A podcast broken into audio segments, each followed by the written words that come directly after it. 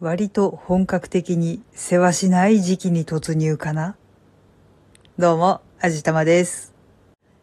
はい、今日は12月の20日ですね。そうか、もうすぐクリスマスなのか。子供の頃は本当にクリスマスって楽しみだったけど、今はクリスマスって言われても今一つピンとこないな。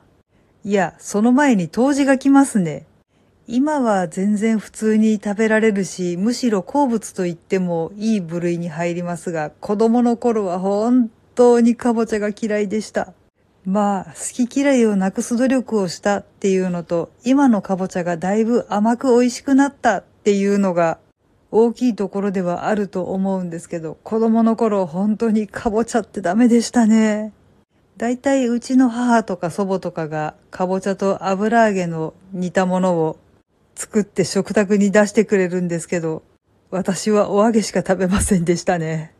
何が嫌いだったのかって聞かれると今となってはもうわからないけど、子供の頃って本当に好き嫌い多かった気がしますね。ただ、人参とピーマンは子供の頃から嫌いではなかったです。割と珍しいかなと思うんですけど、ピーマンに関しては夫も子供の頃から全然嫌いじゃなかったらしいです。ただ、人参に関しては嫌いとまでは言わないし、出されたら食べるけど、好んで食べたくはないと言っていましたね。えーと、何の話でしたっけ？あ、そうだ、当時のかぼちゃの話か。まあ、私は夫と二人暮らしだし、煮物とか作っても、そんなにたくさんは食べないし、一応、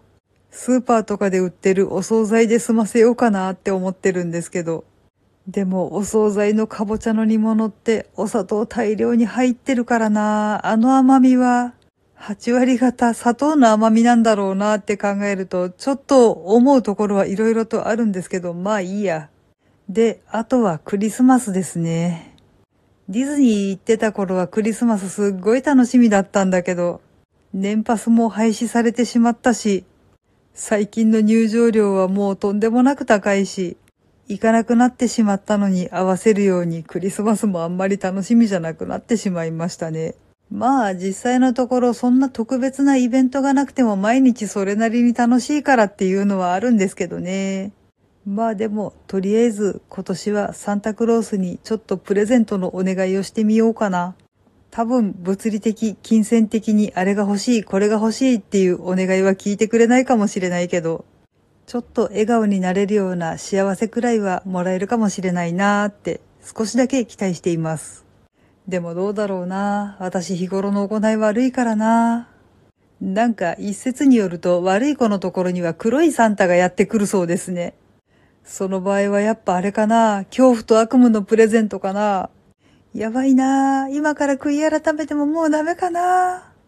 とりあえず一生懸命あのおめでたい方のカラーリングのサンタさんの来訪を待ちわびてみたいと思います。はい。というわけで今回はこんな感じにしたいと思います。聞いてくださってありがとうございます。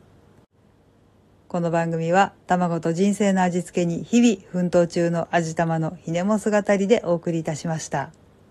それではまた次回お会いいたしましょう。バイバーイ。